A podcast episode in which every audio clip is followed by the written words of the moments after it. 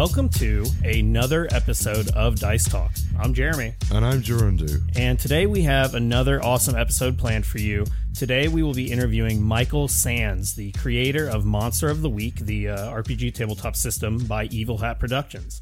So, Michael, can you just introduce yourself to the listeners and tell them a little bit about who you are and what you do? Okay, as you said, probably my single claim to fame in the world is writing Monster of the Week. More generally, I've been playing role playing games since I was a kid, which is quite a long time ago now.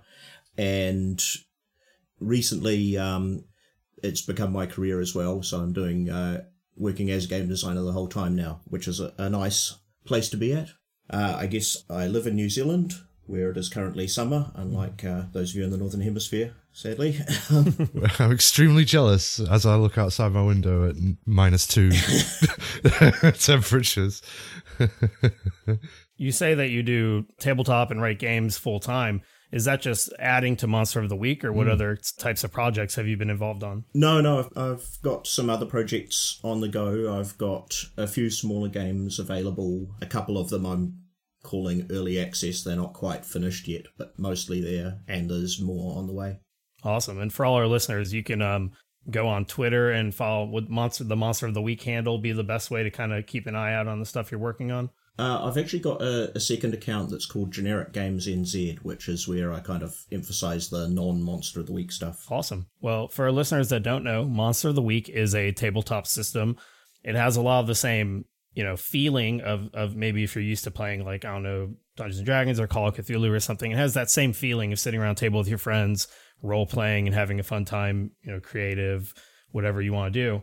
Um, but Monster of the Week has a lot of things that make it really stand out to me personally. There's a lot of differences that make mm. it very, very different from um, things like Dungeons and Dragons. Gerundu, I know Monster of the Week is one of your favorite, if not your absolute favorite system. It is my absolute. What do you love about yeah. it so much? The main thing I love about it so much is the emphasis on building interrelated characters in the character development at the at the very beginning. So, um, right from the start, you're already sort of working on developing your your own backstories and how you weave together, and it sort of helps to really create you sort of cement you in into this position as you know the one of the investigators whether that's you know a member of the X Files or whatever influence your keeper is using to on the game um, it really does sell that and then also set up interpersonal conflicts and all kinds of juicy stuff to happen around the table. So, yeah, I absolutely adore it. Yeah, that was one of the things I was very proud of the way it worked out because, um, like, over the years, I played so many games where everyone kind of sits down and makes up their own character on their own, and then you kind of get together and everyone's like, yeah, now what do I do? So I, I, I liked being able to kind of shortcut that and kind of preload the relationships so you know they're already a team who are used to working together you know yeah absolutely and they're not just superficial relationships either they're really um I've, for example the relationship between my character in Roll for Weird and uh, adam's character filbert um Silas is deeply in love with Filbert, and Filbert has no idea. Um, and Silas, yeah. Silas is a 140 some year old vampire, um, in trapped in the body of an 88 year old man forevermore. So uh, that relationship is spectacularly awkward, and I adore it. yeah. yeah, no, I spent a lot of time figuring out what would be really kind of fun ways for the group to interact, both from the kind of straightforward to the, as you say, super awkward and weird. I mean, you could play out completely benignly and tenderly, but for us, it always sort of boils down to uh, awkward innuendo sitcom. but, but, I'm perfectly happy with that. It's uh, as a counterpoint no. to the sometimes harrowing things that are going on that we're investigating. It's that it's lovely to have that kind of um, sweet and sour combination yeah. uh, in in the game. I'm, yeah, a big fan. For our listeners that don't know, in Monster of the Week, the game master is called the Keeper, and uh, what we were just talking about is when you very the very first time you start uh, like a campaign or, or maybe it's a hunt mm. or however you want to do it, you ask each other these questions, and there's these pre-generated questions, and uh, I really, really enjoyed that. In fact, the one time we played a Monster of the Week game with like a, a different author that had written their own campaign, I was kind of disappointed that they wanted to not do the questions because I was like, oh man, that's so fun. um, it was like a little one shot adventure. But I think my favorite thing about it is uh, all the different hunters. Mm. So for our listeners, instead of like a traditional class, your hunters are going to be playing from different playbooks. And I really like how I don't know you have options and they're kind of intricate and it's not like, oh, I'm a wizard. It's like you're an investigator who might have some magical powers, eh, amongst other things. I also liked how you can mix and match uh, some of the abilities from playbooks depending on how you decide to upgrade your character. Yeah, well, I think that that's quite important because all the playbooks are quite focused. You know, uh, I mean, you were talking about kind of the wizardy ones, but if you look at in particular ones like the Chosen, who's the Buffy style Chosen one, or the Professional, who's your you know Mulder style and you know government investigator of, of monsters. Yeah. Those could be very, very narrow if you didn't have the option to kind of pull in some other bits from other parts of the game. So I, I think that's quite a, a crucial piece of how it works. Mm. Yeah, I like how it's built for like a somewhat modern setting, or or at least a, a you know decently modern setting. And like you said, you're not just walking around being like a wizard. You're like a person in the real world that has these attributes that are one way or another. The character I play, Shadow, uh, he's the initiate, and he's like part of some secret organization going back like thousands of years that are hunting these monsters. And I just love how that's so different from The Chosen or The Mundane, which is a hilarious and awesome option. Just the fact that that exists. It's pretty key character archetype in, in the, the shows that I'm drawing off. Mm. I mean, I guess Xander from Buffy would be a, a good example. Yeah, definitely. You could play it, uh, obviously, as in any other role playing game, you could play it any way you wanted to, but it, you get do get that kind of lovable doofus vibe from the sort of like, whoops uh, I've got sort of accidentally saving the day from the playbook. Yeah. It's yeah, yeah. You do get a very distinct feel from from the way the the playbooks are written. Yeah, I guess that's the other the, the other the thing about them is because each playbook's kind of so focused on mm-hmm. its own style and what it's trying to do. Like the the combination you have does a lot of the work of giving your game its own yes. style. Yes, definitely. Well, talking about the different playbooks, which once again might be most closely associated with classes in other role playing games. They are classes. we have uh, the chosen, the expert, the flake, the initiate, the monstrous, which Hello. Uh, Silas has played that in an interesting way, the mundane, the professional, the spooky, and the wronged. Out of all of those, Michael, uh, what do you think your favorite is, or, or what's some that we could we should talk about so that the listeners definitely want to go check those out? Um, of the ones in the main book, I think my favorite is the crooked and that is partly because it's the newest one I wrote. Uh, for the Evil Hat edition, and so it kind of has a lot of the lessons I learned from some years of play built into it. Mm. That the uh, the original set of playbooks that I started with, in some ways, are a little rougher around the edges. So yeah, I think the Crooked's kind of the one that stands out there for me as feeling a bit more like where my sensibilities have evolved to over the years. Um, in particular, it's the way because the crooked's like your person with a shady criminal past, mm. and one of the things you do when you play one is you pick what your shady criminal past was, and that flavors the character a little bit, as well as the more regular moves you'd get for doing your monster hunting stuff. And so I think it's like that aspect of it where like your character's personal history sets them along a certain path is, quite a nice little piece of it. With the being such recognizable uh, cultural archetypes, it does sort of make inspiration for characters so much easier in a lot of respects. And if people get hung up, I think, too much on complete originality when you you know we all recognize these archetypes you know what your role functionally within the party is going to be the ability is there when you level up for instance to take uh, plays from other playbooks to to diversify how to play a more fleshed out character if that's you know what you want to do as the game evolves. So it's quite a flexible system but based on very easily recognizable archetypes which has made it a very good game for me to introduce complete newbies also for the fact the mechanical nature of the, just the two d six as well. Yeah, As, again, makes it a really user friendly game to pick up. yeah, that was that was kind of intentional. I, I definitely was trying to make it that way. I mean, that's why it's set in the modern world, um, and it's why I tried to get the playbooks to all be um, like recognizable archetypes rather than like referencing single characters. Yeah, Um, you know, I want them to be a bit more universal.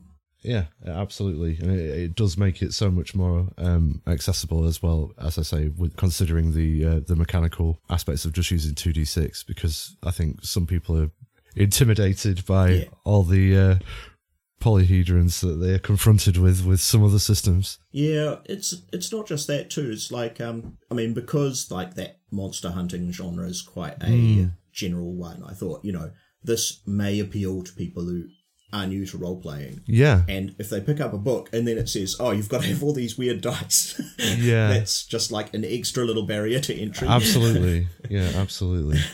Um, and it's sad in some ways because I do like having lots of weird dice, but I mean, it's also the usability is is important. Yeah, it's key. I mean, I think I have sort of done this. I've set up a game as an alternative to just playing a board game on a on a certain night with people who've never played before, and it was uh, easy enough to set up to do that. So we just play a complete game, one off with complete newbies in two or three hours, and that's you know absolutely fine. If they want to come back, it's episodic, so you know it's that's great. We could do another one anytime. Yep, yep. I think a lot of these things are like the the reasons that the game's been so successful. I think it's it kind of has tapped into that being a you know easy to play, easy to introduce to people, and just easy to pick up and, and run with. it's sometimes not so easy to establish, you know, these extremely long running campaigns, especially, you know, when you get a bit older and responsibilities start to creep in. Uh, it, you know, it- Yeah. as much as I would love to be able to sit down and play for eight hours every week for 10 years, organizing that with like five other people in their mid 30s is, is, or, you know, it's nigh impossible, but being able to sit down and play through, you know, an episode of the X Files or something. That's something that is much easier to convince Yeah. people to sit down and do for a um, a one-off shorter session. Yeah, no, I'm particularly conscious of that at the moment because my regular group, who we we meet every second Monday night, hmm. and we are just in the final stages of playing through the Darkening of Mirkwood campaign for the One Ring, which is a huge, epic, like 35 year set of adventures, and it's. I think we started in 2015 or 2016 Yeah, it's it's been uh, we've we've had a lot of breaks where we'd like play something else for a bit and come back to it when we were all feeling a bit kind of burned out but it's still been a long slog to get there yeah. Well, I mean, those Twitter memes, I mean, are there for a reason. It's organizing a table of adults to play a game of uh, yeah of anything is uh, it's like herding cats. yeah yeah and uh, yeah definitely there's also an element of that with my, my group because although the group's been continuous it's certainly got quite a few different people in it now It's uh, the, the ship of uh, ship of Theseus, yep the party of Theseus. And that's one of the things that makes Monster of the Week so awesome is you know it's the it's the accessibility, but it's like accessible in so many different ways. Yeah. like you, you know, like you said, that you're just worrying about the one type of die. It's a lot easier to understand the classes, the playbooks. They're not like you don't have to read 20 pages and and get all these other expansion books and stuff like D and D.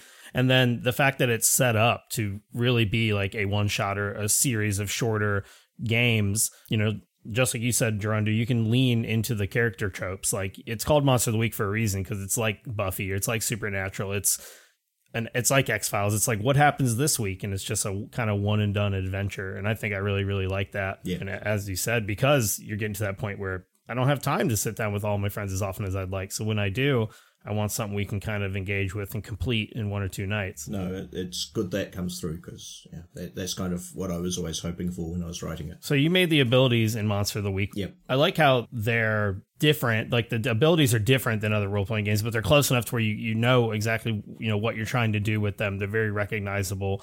And another thing I really like about your system is kind of how dangerous everything is. Like it's uh, more realistic. Characters are fragile, and you know pain hurts. Yeah, I, I shouldn't t- take too much credit for for this because really a lot of this stuff is just, um, you know, adapted from um, Vincent Baker's Apocalypse World, which is the kind of source of that basic framework that I use to build Monster of the Week. So, you know, a lot of the ideas he had about how to get this kind of play.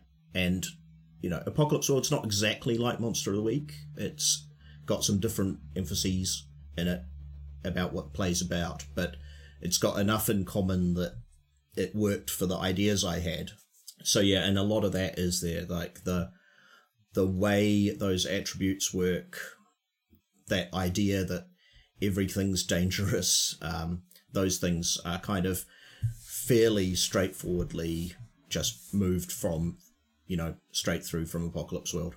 Uh, although Apocalypse World's kind of got a bit more of an emphasis on kind of scarcity and things, which which isn't really there in Monster of the Week, uh, as a source of like where dangers come from. Whereas obviously in Monster of the Week, the source of dangers is monsters. Yeah, rather than lack of um, clean drinking water or shelter, etc. Yeah, that's exactly right, yeah. Absolutely. So Gerundu, I've only been a player on our podcast Roll for Weird. I've never actually ran You haven't? a game of Monster of the Week myself, but you have. I have. Yeah, I've read a couple. So how would you say, from your perspective, as someone who's just picked up the book and read through it and played through it, how is running a game of Monster of the Week different from running a game of, say, Dungeons and Dragons?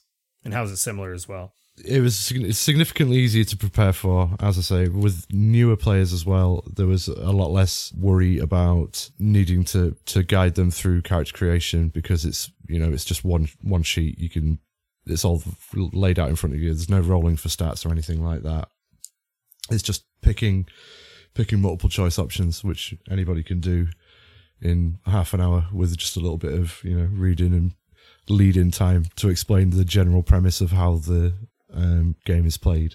There was no, again, there's no need to invest anybody in any kind of uh, pre-existing lore. It's played in the modern world. You know exactly, you know, unless you're setting it somewhere you've never been. I don't advise doing that. I usually just set games either in your hometown, somewhere everybody is everybody's vaguely familiar with, or somewhere you're comfortable bluffing. I agree. I think Monster of the Week works best if you set it locally. Yeah, That or you pick somewhere that's so prevalent in media that everyone's got the same idea about it. Yeah, exactly. Yeah.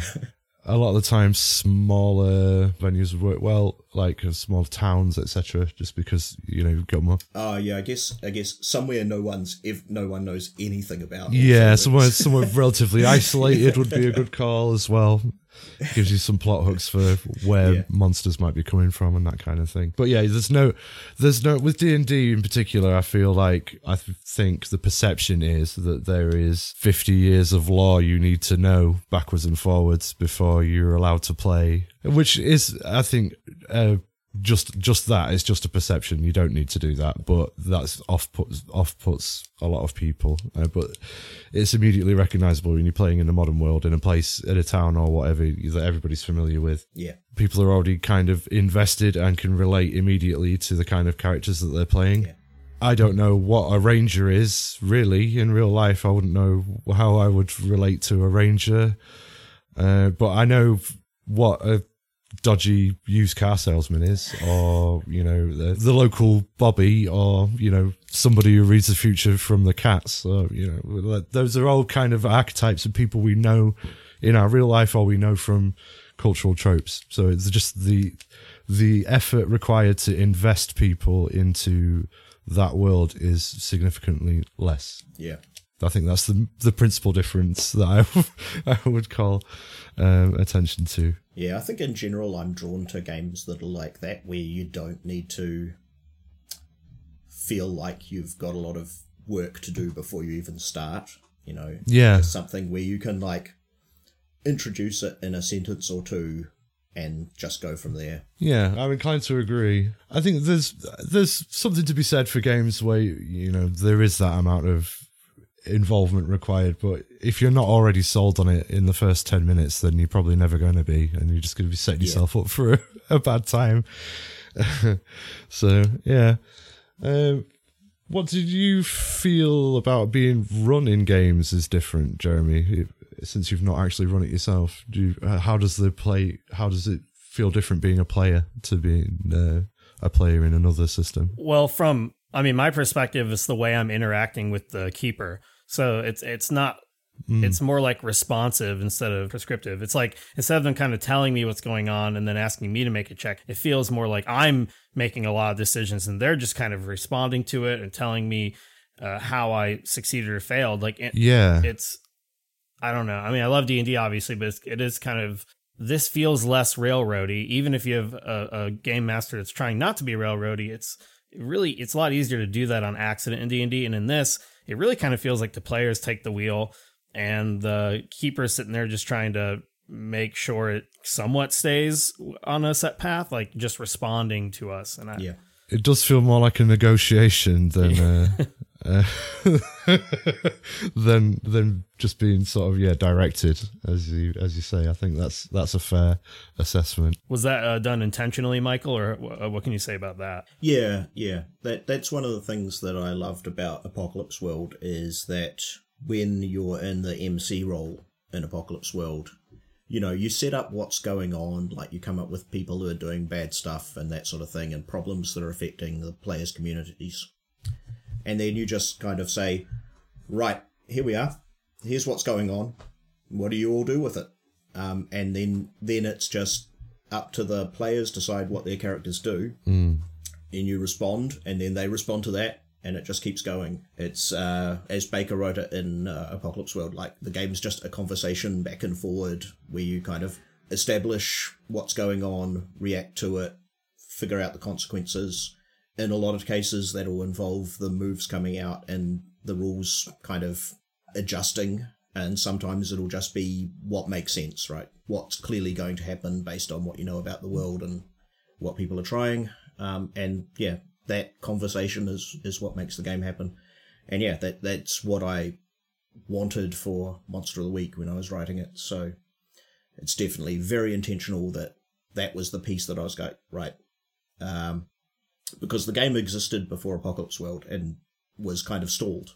Mm. So it was like that way of approaching how to build the scenarios um, was the thing that made me go right the apocalypse world's fixing this problem i'm having with with the game i'm working on it's those seven to nine rolls. Those are my favorites. The qualified the qualified yeah. successes. Those those the, those conversations are um, invariably fun for me. I think for me it's when you roll a six or less and everything goes horribly wrong. Yeah and I've, I've, and also the fact that you gain experience from doing that as well it doesn't feel like a total loss. It's like yes actually i've learned yeah. something from that. Won't be doing that again. Well, we have a lot more to ask Michael about Monster of the Week, but first we're going to take a short break from our sponsors. Space. The final frontier. Mayday alert. We are under attack. Oh, blarney. I can't even watch the tube for 10 seconds. Rerouting auxiliary power to abjuration shields. Someone get on those cannons. We've got company. Are you looking for a Dungeons and Dragons sci fi fantasy space adventure? Then what you are looking for is Eclipse. Join our crew every other week as we struggle to keep the galaxy safe. With Dr. Shepard, the Illithid cleric. Space pirates. That was wild.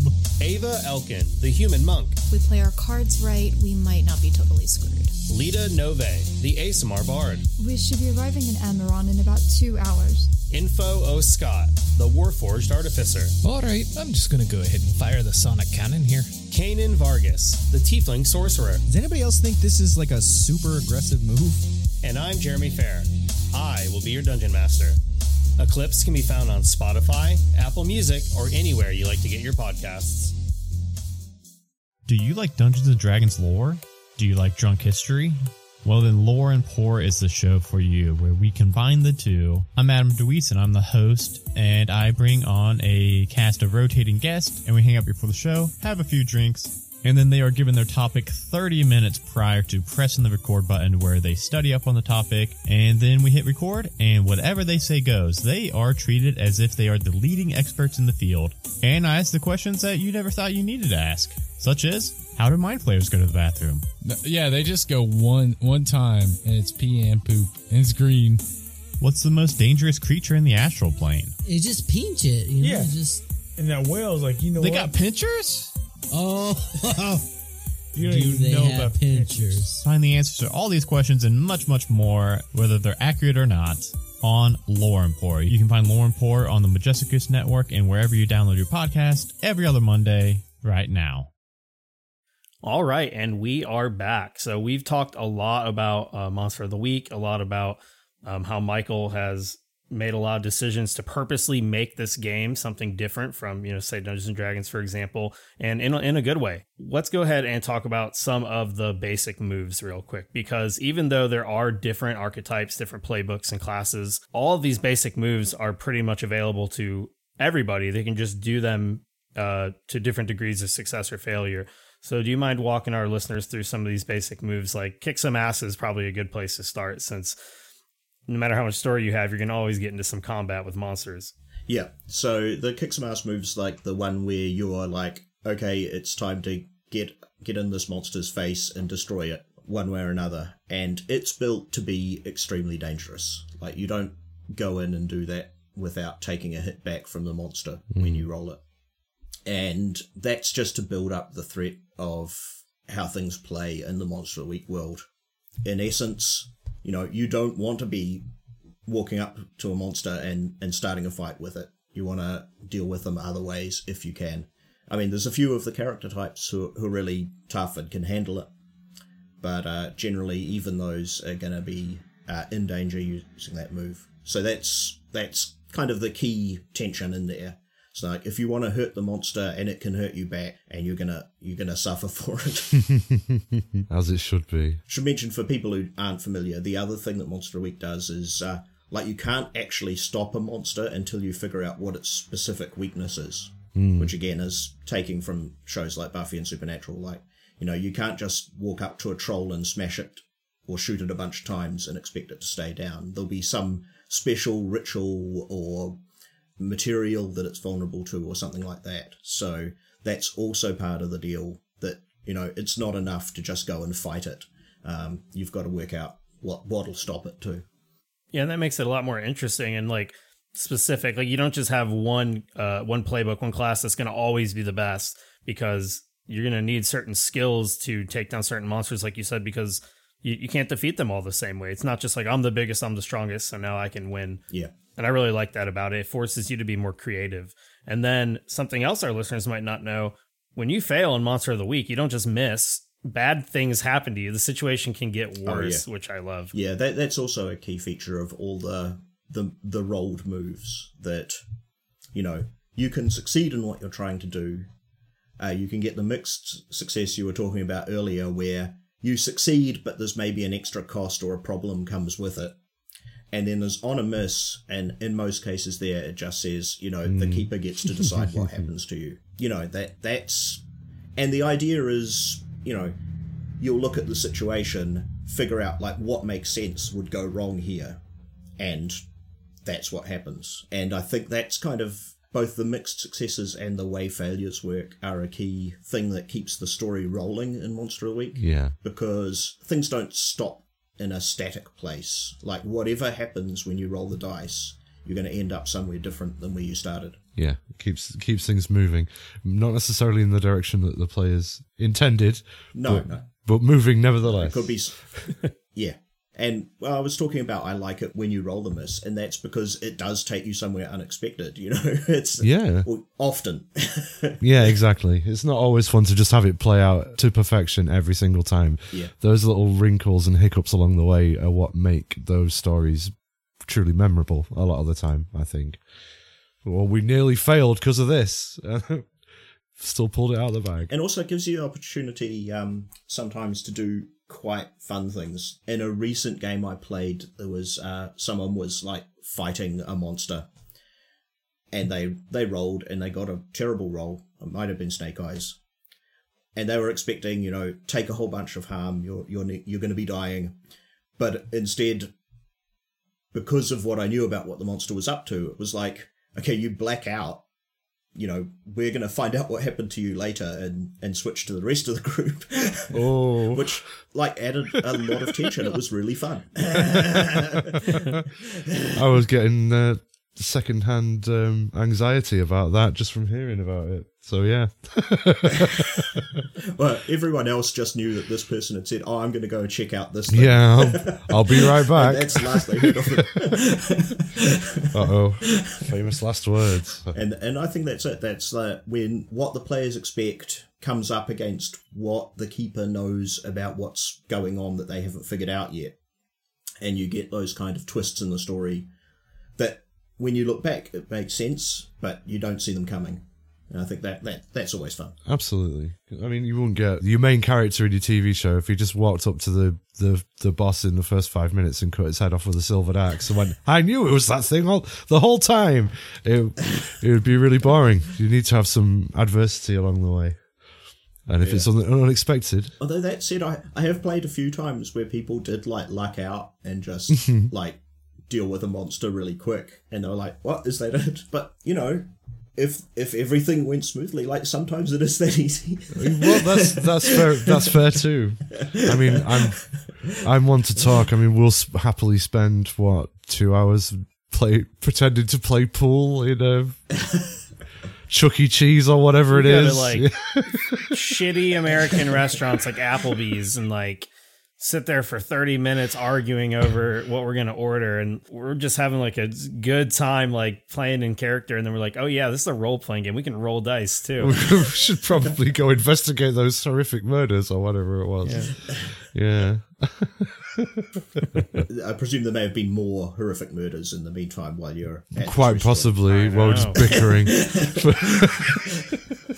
and it's to the point where like we have so many of these like shenanigans at like these Applebee's and stuff that are we're not even safe there anymore. Now our keeper made like that part of the plot like there was these evil entities in the Applebee's and we got transported to some other Applebee. It was crazy. I don't know. yeah, we keep we keep dicking around in chain restaurants too much, so now they're dangerous.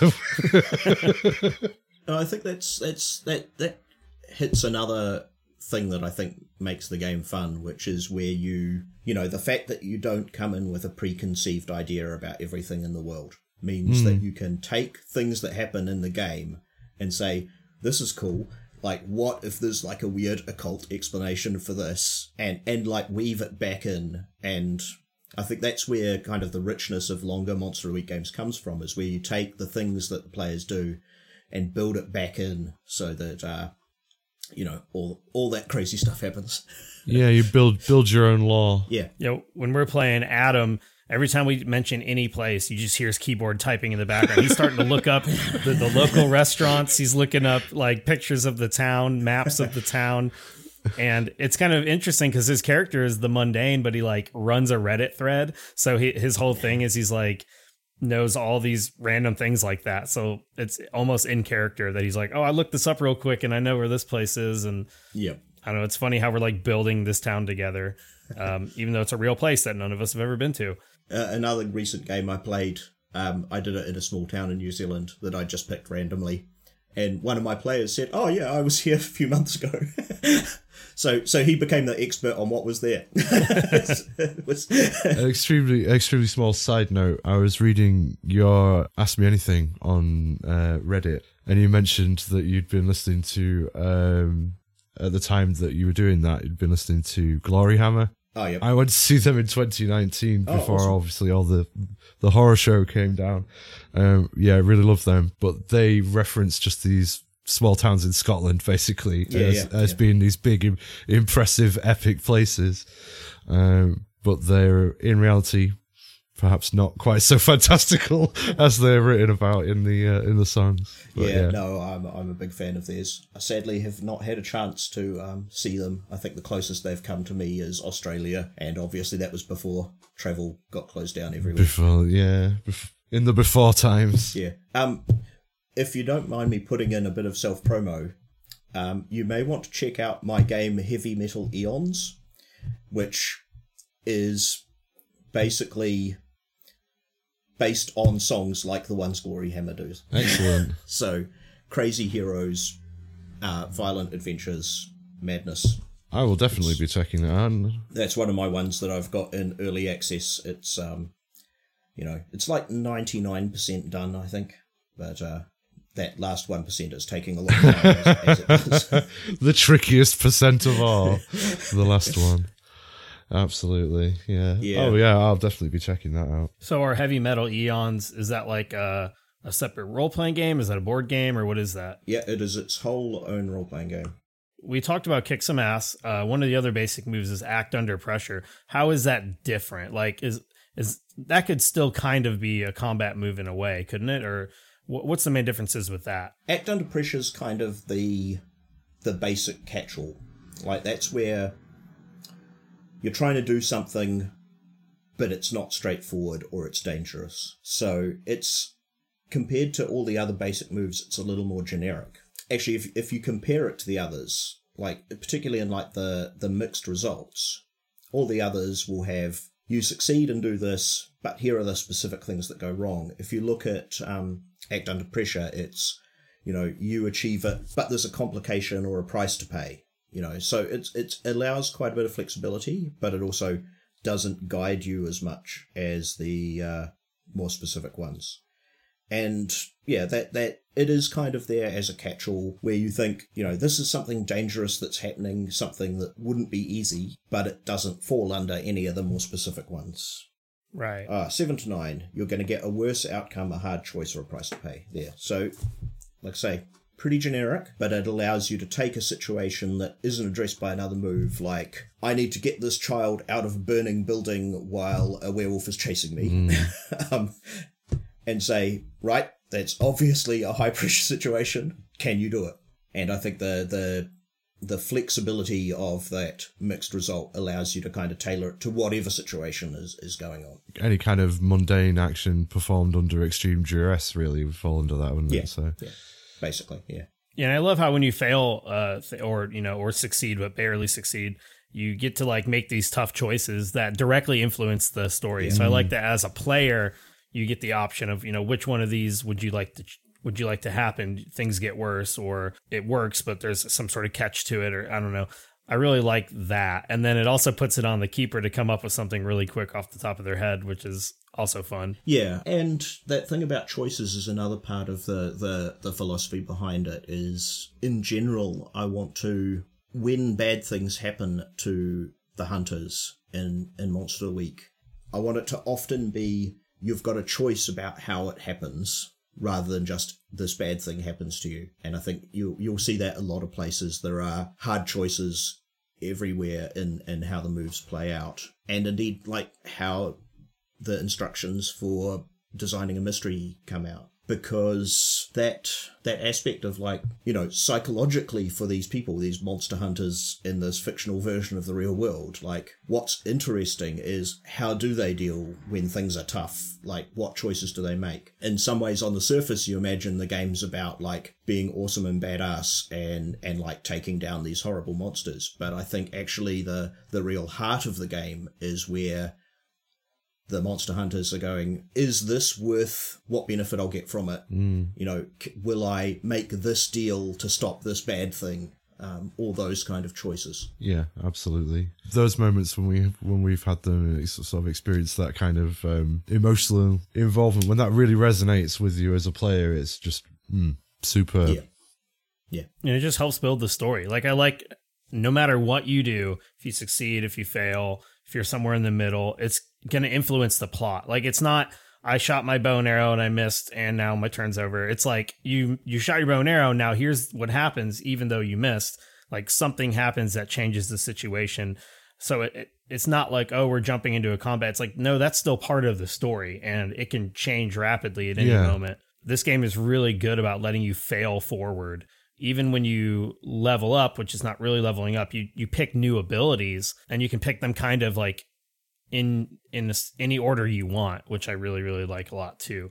Some of our listeners might not know in this game when you when you fail really poorly, you can actually kind of check some boxes that once you check uh, Mhm. your enough experience, you do get to get some new moves and uh, to kind of level up in a manner of speaking. Was that also something you did intentionally you wanted to avoid like that whole when you level up to level three you get this and level four you get this That one's not so conscious. Um, the the advancement system is is another piece that's pretty much come very little change from Apocalypse World, but it was because I enjoyed it there. It's you know the fact that you've got a list of options and you're like, okay, well I can pick one of them now that I've got all these experience points. I think it it makes it a more interesting choice. Um, well, I mean it makes it a choice. I mean in um, and in D and D these days, a lot of levels it's just um, oh you get this thing. yeah.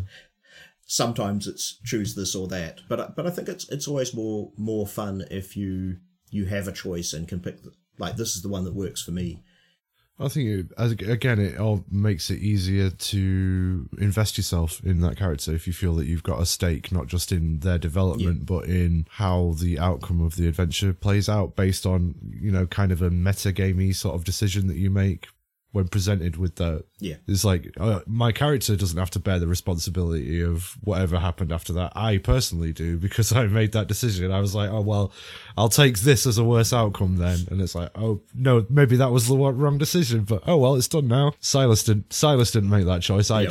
did. so yeah I think you can have some fun playing with that that distinction between what you enjoy seeing as as the player and what your hunter would or would not enjoy happening to them yeah, I might think that's funny, or it presents a dramatic, you know, a a, a nice sort of dramatic uh, moment, but my character might not appreciate what's happening to them. Uh, I think one of the other things that's quite nice about this style of play is that you can also slip quite easily between that I'm the player deciding what happens to my character or kind of becoming a bit more immersed in what your Mm. character's going through in the moment. I, I for me at least, this the, this works quite well where you can kind of have different perspectives on it as you play. Yeah, yeah, definitely. Yeah, I just I really love the like the whole system is just set up so well because like we were talking about earlier, it's really accessible. It's like chunked into smaller pieces where you can really feel like you're accomplishing something. You you kind of get a little bit of an ending to each story, you know, if you play one or two sessions. But then you're always progressing. I mean, even when you fail, you're making progress in the story. The story's rolling. You're making, you know, you're learning more about what's going on. And if you keep failing enough, you, your character improves and your character changes and you're still making choices. And it's like you're never bogged down at every moment in the game. You are progressing the story, even if in your character's eyes you failed something. I think it's also important the way the moves are phrased. Like a six or less doesn't necessarily mean you failed. Even uh, it means something bad happened, but it's Hmm. um like it might be that the character tried something, it succeeded, and then something bad happened. it's uh you know um and I think that that's kind of an element of that the failing forward, as you say. It's it's keeps things going, and uh, I think it's it's quite nice to move the when you roll the dice to be more about that and less about the kind of more traditional thing of you know I look up my um, skill in listening through doors and roll, and I failed, so I just don't hear anything, which you know kind of stalls the story for a moment. But the fact that instead of success or failure, it's do things go well or badly, gives you more room to move around how the results come out. Yeah, you hear the conversation, but your knee slips and you bang your head loudly against the panel of the oak door. Yeah. Or you recognize one of the voices there. Yeah. Someone you don't want to be there. Mom? yep. And Gerundu, earlier you mentioned how it's sometimes it feels like you're negotiating with the keeper, um, and that's because everything's written just vaguely enough that you can like a little wiggle room, like a little bit of an argument there. It's not like you have to like sit to this really strict set of rules. It's just enough to kind of give you an idea, so you can be really, really creative within the game itself. Yeah, and I think that's quite important because it does allow you to be able to do things like have someone say, um, you know, I'm going to try this thing, and the keeper could respond, well, you know, that sounds like you're acting under pressure to me. Do you want to roll for it? And the person will say, well, actually, I was hoping it wouldn't be that dangerous, so maybe I'll try something else, you know, and I think that's a perfectly legitimate thing to do, you know. Yeah, I think that's that's how people behave in real life, isn't it? It's like I'll consider my options, like generally. Yeah. I know I do anyway. um, in terms of the other basic moves, I think that the the other one that I think might be interesting to talk about is use magic. mm, yes. because uh, particularly people coming from a game like d&d in monster of the week all monster hunters can use magic as one of their basic moves and it's kind of framed as the sort of magic you see in buffy where you'll need to draw something on like some runes and uh, maybe read something out of an old book and that sort of thing Mm. but um but all the hunters have access to that and they can do certain things and it's kind of limited but I think that the fact that everyone has that is another thing that adds a lot of the flavour to Monster of the Week. Is that, you know, even your kind of buff jock monster hunter, if he needs to, can um can try and um like put a warding to stop a vampire getting into the house or something like that. Yeah, absolutely. I'm a big fan of um, the old Hammer horror films and uh, Dennis Wheatley novels. Yep. So I'm a big fan of like The Devil Rides Out, and um, that it's that kind of that ritualistic, vaguely um, satanic kind of. but It doesn't. It wouldn't have to be given it, but that's just what it. The kind of associations that it brings up to my mind is like those kind of. Um, Dennis Wheatley novel kind of um, ritualistic, arcane rituals kind of thing. I was also a bit inspired by the way Tim Powers writes magic in his novels. I don't know if you've come across them, but Mm. they're generally recent history or modern day, but there's kind of a, a very like ad hoc sense to the magic rituals his characters use, where they kind Mm. of draw on kind of magical traditions and occult traditions, but in a kind of new and slightly um, off kilter way, which I think works quite well too. My character, again, sorry to keep dragging it back to Roll for Weird, but I'm immensely proud of it. um, my character in Roll for Weird um, was a contemporary of Aleister Crowley in the, uh, the late 1800s, so I have some experience with uh, Thelemism and the Esoteric Order of uh, Hermes and so on. And, and yes, I uh, rather enjoy the ritualistic nature of the magic use in the. Of course, anybody can mumble a few words and wiggle their hands in a convincing way and mount a ward, but it takes a real dab hand to get the real stuff done, the big magic. And also, I mean, the fact that everyone can do magic doesn't mean everyone's good at it. Exactly. yeah. Oh, look at him, Johnny Quarterback over there, thinking he knows how to mount a ward. Um, I think there's also a, a, I mean, the the game tells you when when your character does magic, you should think about how this particular monster hunter does it. It's not Mhm. assumed to always be the same. No. Um, and I think that's another thing that allows you to kind of personalize how things work, both for your character and for your game's whole world. Yeah. Well, the the again for in our game, the difference between how Silas, as the monstrous vampire associate of Aleister Crowley, uses magic compared to how Misty, his granddaughter, the spell slinger, with a very much an emphasis on setting things on fire, uses magic, uh, is a very Yep. is a very different proposition entirely. Um, and that is Yeah, you know, no, it's always cool. I think when you Yeah. get those differences between the characters. Definitely, it's so yeah, the, the kind of reflection of their personalities, I think, and um, Yeah. and that's really cool how that sort of manifests through the the different playbooks, and then but then also just through the um, the stylistic choices we've made uh, creating our characters. Uh, and again, we had ideas for our characters, I think, before we knew how they were going to be related to each other. So developing that up and having these two wildly disparate people with on the surface not very much in common, then actually being blood relatives was um, a delight to develop. Yeah, actually, I I don't think we we really talked about that when we were talking about the building the histories. It's true, at the yeah. beginning, but actually, I think one of one of the things that is quite fun is when one person picks one of the questions and it's quite an unexpected one for the recipient, and they have to stop and think. Oh, how could that work with what I know about Yeah. me so far? and I think that often leads to some quite interesting um, ideas. in a, one of the one-off games that we played, um, I was the crooked in that one, so I was like a kind of Tony Soprano midlife crisis gangster. Yeah. And Jeremy was was my Gobbo, right? adopted son, Goblin. I was a goblin. hey, it's Gobbo. And he's like, all right, all right, you can quiet. You're just my adopted son. He's a We good boy. He's, he's a fine. He's a, a great earner, better than my real son. Goddamn, goddamn Larry. Just told everyone I had some sort of skin disease or something. Right? Yeah. You're like, leave him alone.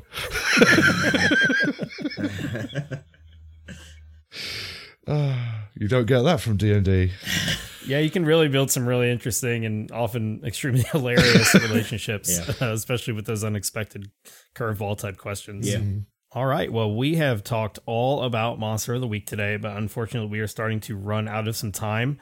Michael, is there anything else that you wanted to let our listeners know about Monster of the Week that maybe we haven't covered? Uh, anything that's going to really sell it for them if they haven't already uh, become completely interested in it? Because I, I got to say to everyone listening, this is a really great system. You definitely need to check it out. Um, well, I think. Do you want to stop monsters eating innocent people? Monster of the Week's the game that gives that to you. Well, and I mean, if you don't want to buy it after that, then there's something m- deeply morally wrong with you. exactly. I have to call your character into question. I think you should, um, you know, take a good long look at yourself, quite frankly, and then and then buy the game and revise your opinions. Um, but yeah, if it's in all seriousness, the, um, it's yeah, it's a great game. We both absolutely adore it. Um, if you can't tell, because we've been heaping praise on on Michael and the game itself all the way through, because it is genuinely the reason why I'm a podcaster today. So, Cool. um, thank you. yeah, thank ge- genuinely, thank you very much. Oh, you're welcome. I'm just glad that it's kind of connected with you. I, it's always nice when I meet someone who has kind of like got what the game's about and enjoyed it. It's Yeah, it's it's um you know because I spent years putting all all my kind of heart into it to try and get it to a place where it would appeal to people. So it, it's just wonderful when I can see that it has. it definitely appeals to this Yeah. people. I'll tell you that for for free. Um, well, do you have any other uh, projects um, that you would like to uh, tell the world about? Uh, yeah, well, like I said, there's Heavy Metal Eons, which I is uh, in early access. That's um, like I said, it's the game of over the top heavy metal adventures like you get in songs of bands like Gloryhammer. Yes, please. Also, uh, there's a, a band local to me called Beastwars. Who, who do a similar thing. Different style of metal, but also very good. And The Sword, people like that. So, all Mm. those kind of science fantasy adventures. Um, so, yeah, if you're into that, it's worth a look. Got another one in the same state called The Natural Philosophers, which is um, completely different. It's totally non-violent game in which you are scientists exploring uh, a world that you've suddenly gained access through through a weird portal. Ooh. And it's kind of got a little bit of a like enlightenment or Victorian scientists like trying to figure stuff out vibe. Um, and a lot of like drawing maps and writing stuff in notebooks. Um, so kind of a, a very different vibe. But also I'm I, I'm quite proud of that one. that's really intriguing. Um, so you can get those on my website, which I can drop you a link for, um, and find where to get at those if anyone is interested. we shall pop that in the uh, episode description. And the other thing that listeners who are already or may soon be fans of Monster of the Week may be interested in is um, we are currently in the very final stages of putting together a new Monster of the Week book that's going to be coming out with Evil Hat Productions. Ooh. So, like I say, it, it's it's going to be a while, but not just for the rest of the process, but with the state of shipping and everything at the moment. But uh, it, it there is another one coming.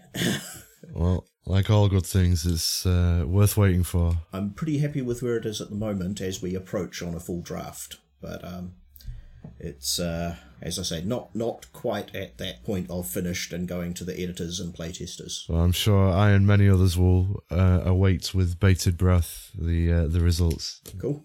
Yeah. Well, thank you ever so much for joining us. Um, again, that's been a real pleasure to have you on, and uh, in many resp- in many respects, uh, uh, uh, an honor. As I said, if it wasn't for for uh, Monster of the Week, I would not be doing this show or any of the others that I do. So, yeah. Yeah, it's it's it's a bit strange for me because honestly, I feel like I'm just someone who's probably unhealthily into role playing as a hobby. It's not more special than that. I think um, you know, Monster of the Week's really just kind of like the distilled knowledge I got from playing these games for way too long. I think it's just it's nice to feel a kind of resonance with people through their through their work. I think whether you're a podcaster or a writer or whatever it is you do, Oh, when people yeah. when people tell you that they enjoy your stuff, um, there's not really any better feeling than that. But it's sincerely meant. Thank you. My pleasure. And once again, that was Michael Sands, the creator of Monster of the Week from Evil Hat Productions. And thank you for coming on here and having this conversation with us, Michael. Oh, you're welcome. It's been good fun. As always, I just wanted to take some time to say thank you for listening to the podcast. I hope that our discussions were able to entertain and inspire you. Do you have an idea for a guest you'd like to hear us interview? Or perhaps there's a topic you'd like to hear us discuss on the show? We want to hear about it. You can send us comments, questions, or just say hi by going to dicetalkpod.com. There, you can stay up to date on all the latest Dice Talk news and streaming schedules. Also, be sure to go to majesticgoose.com where you can check out all the awesome tabletop shows that we offer on the network. If you want to find us on social media, you can do so on Instagram, Facebook, and Twitter. Just search Dice Talk and start following us today. You can also get in touch with us by sending us an email to dicetalkshow at gmail.com. And if you've enjoyed the show, please leave us a review. They really help to get us to the top of the charts and get our name out there. Leaving us a review lets us know how you feel about the show, and it really is the best way you can support us right now. Don't forget to tell your friends about us and subscribe to the show so you never miss an episode. I'll talk to you next time on Dice Talk. A Majestic Goose podcast.